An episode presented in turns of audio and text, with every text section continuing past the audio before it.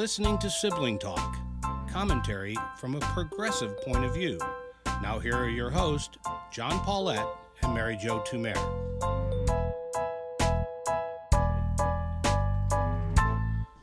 Hello, I'm John Paulette. And I'm Mary Jo Tumer. Mary, now in the month of March, in the year of our Lord 2022, I, John Paulette, pronounce on recording so people can pull this out and hold it against me my belief that Donald Trump will run for president in 2024. And I offer you three questions uh, to create proof for that. The first is you need money and the ability to raise a lot of money to run for president. Does Donald Trump have the ability to raise money? Does he have a lot of money in the bank? The answer to that is yes. Second, you must crave a public platform more than almost anything in the world to put yourself through the rigors, the criticism of uh, a presidential run. Does Donald Trump crave a public platform? Yes, and he is sadly without one, without Twitter right now.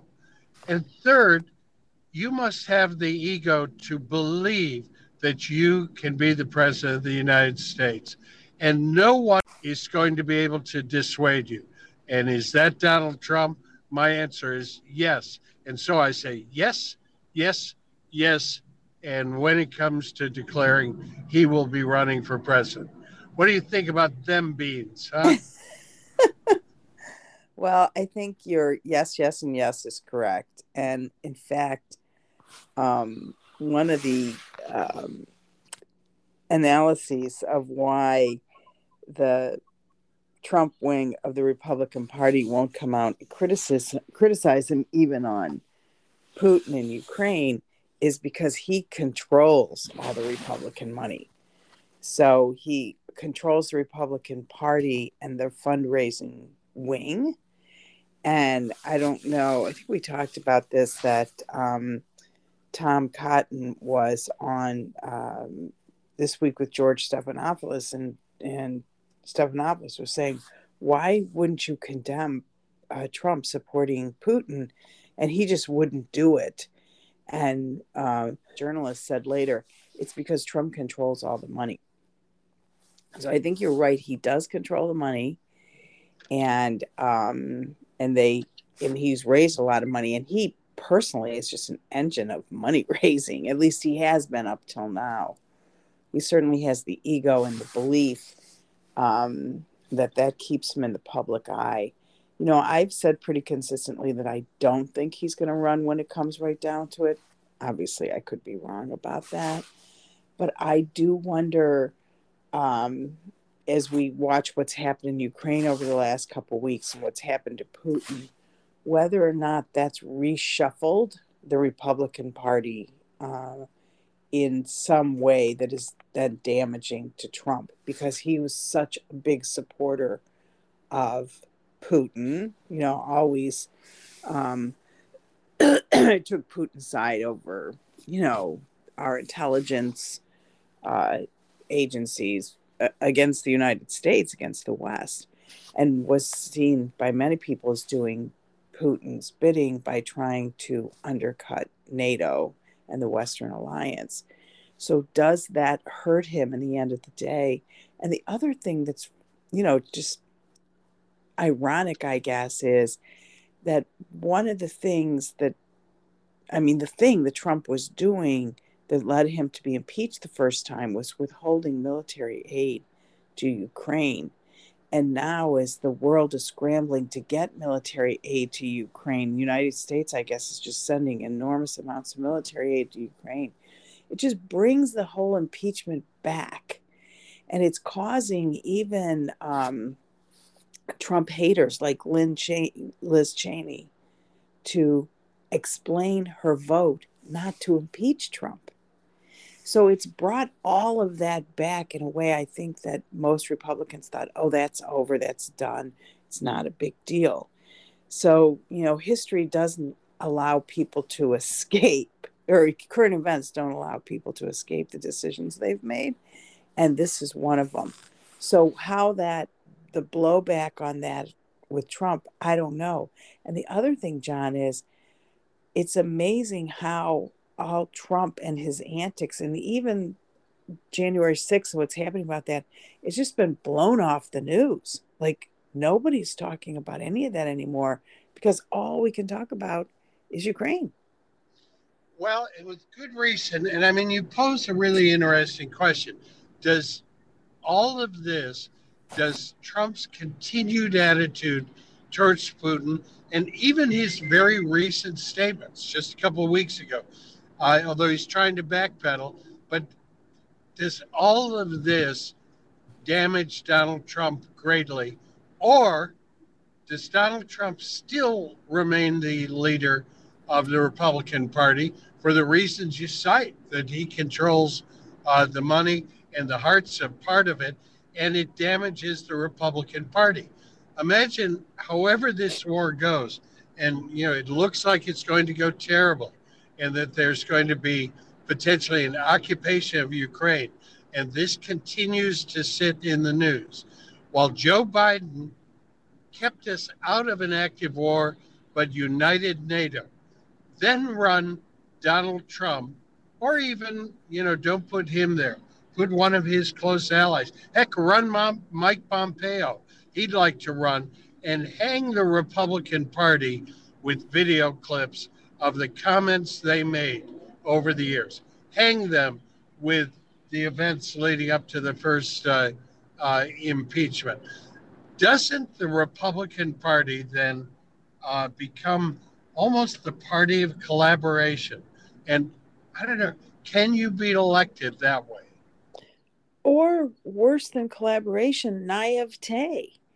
Because I, you know, one of the reasons that I always thought that Biden was elected, at least the case was being made for Biden among people who were Republicans and otherwise, you know, are loath to vote for a Democrat is at least he's been there. He knows how to do the job. You know, he's competent. And if nothing else, this uh, foreign policy issue ha- of, of Ukraine has demonstrated his competence. And in fact, what I hear some people saying is there's got to be a whole lot more going on than we know about. And Biden seems to be give credit to Macron. I don't care about that. Let's just get the job done. Let's protect the West, protect democracy. That's what we're here to do. Even yesterday, I don't know if you saw that um, Biden gave a speech about, you know, pulling out of um, uh, importing oil from Russia.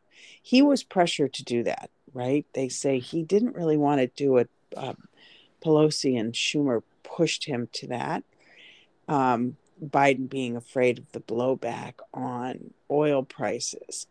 But in effect, he understands the world markets well enough to know that probably our 3% or 7%, whatever it is, oil isn't what's really going to cause prices to go up.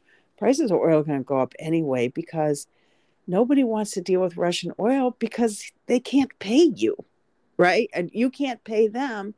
And you know, there's all delivery issues, whatever else. So complicated. Biden understands that. Trump never did. And by being supported by Republicans who are like, he's a businessman and he, you know, shoots from the hip and he's got a good gut, they have demonstrated that they don't understand the complexities of the world. That's that to me is the worst thing. It's it's what's the worst thing in a boss? He doesn't know what he's doing. He doesn't understand. You know, like if you know you work for oh, business. Oh, yeah. You, I just got hired you, by somebody who doesn't know the product. Yeah, both you and I know how that works. Exactly how it feels, yeah. and so that's what I, that's what I think ultimately the stink on Trump is going to be. Like, yeah, maybe he was good, like standing up for little guy and stuff, but he didn't know how the world worked and he didn't understand you know that we need to stay strong nato needs to stay strong and one other thing john about um, the like weird effects of this whole Ukraine thing. I think you and I talked about this. You don't see any of those refugees trying to get into Russia or Belarus, right? They're all trying to get to the Poland, to get to Europe. And one of the things that I keep thinking is, is that what our Americans are watching and saying, oh, do we want to live in a country like Russia where there's no press anymore and you can't even get a latte from Starbucks? Or do we want to live in Europe, in America, where you're free to be a jackass if you want to be? Absolutely. And you know, I've been thinking about something, as I've thought for a while, that uh, the inflation of gas prices was one of Biden's real vulnerabilities. I mean, people fill their tanks, whatever, weekly, whatever time they do. And it's a reminder, and rightly or wrongly, they mumble to themselves, damn Joe Biden, the liberal socialists, they're running up the cost of my gas. Does the potential, well, the likelihood now of gas prices going up because of uh, the Ukraine war, because we're going to shut off uh, Russia, weirdly give cover to Joe Biden on that issue. Do higher prices, can they be positioned, as I think Biden was trying to do? Is this a matter of patriotism? Yeah, we have to pay higher, but that's part of what we need need to do. And does that does a lot do a lot of these other issues go away when you're rallying behind a strong wartime president. I agree. I mean, and he kept doing that yesterday. He kept calling the Putin price hikes. And the thing is, is that the Republican counter to that is, well, that's because you're not allowing us to uh, drill here, all your damn environmental rules. But yesterday, the administration countered that by saying, um, the bottleneck is not in DC, it's in on Wall Street, meaning that all these oil companies, and you can understand this, are saying we're not going to like hurry to invest in drilling for two years. And and then we're going to get pulled back again because environmental changes. Yeah, like we're not investing that kind of money in full fledged drilling in the United States because that is going to contract. And that has nothing to do with Biden. That just has to do with the reality of climate change. And so it's it's again, I'm going back to the situation of how complicated these things are, how nuanced they are. And you can't just have a president, a decision maker who's like, um, I don't know why Putin would want me to be president. Doesn't make any sense to me. As opposed to what Hillary Clinton always said is, yeah, the, the the you know the the global balance of power makes sense on why you don't want you know a strong hawk in the white house you know what i mean so sooner or later i think you're going to have a shift away from trump you're always going to have people who support trump and love trump but it that um, strong trumpism is starting to fall a little on deaf ears in the in the world that we're watching grandmas try to escape from Russian guns shooting them down in the streets. You know, our just our world has really shifted. And even the other thing I heard happen today, uh, overnight, I guess for us, is um, Xi Jinping, right, the president of China, um, is starting to to have doubts about what's happening in Ukraine as well. So the whole world is shifting against Putin and how does that in the end make Trump look? I I am I'm very uh, happy to be wrong, and he enters the fray and gets the Republican nomination. Trump, back to your original point, but I think there's a lot there's a lot of runway between now and a, really it's really a year from now, which is when the um, the um, primaries start. Absolutely, and a lot of things can happen. I mean, I am curious about uh, China's role. I have heard that the United States is starting to exert pressure on China. Uh, uh, they have threatened to close all the Panda Express restaurants in China. Oh my! Don't you think it's crazy, John? That yeah. um, that McDonald's pulled out And that's a big thing for the Russians because they love a Big Mac. Yeah, absolutely. There are 800 McDonald's. I know it's a big country, but but that's a lot of filet of fish sandwiches. That's stu- that really really stunned me. I I thought I didn't know there were 800 McDonald's here. I'm sure there are many more than that, but Yeah, I'm Oh. just imagining somebody saying, "You want fries with that?" Yep. That's really oh my, stupid. that Oh, is oh, funny. All right, I'll Bye. talk to you. Sibling Talk is a JMP production. Theme song by David Paulette.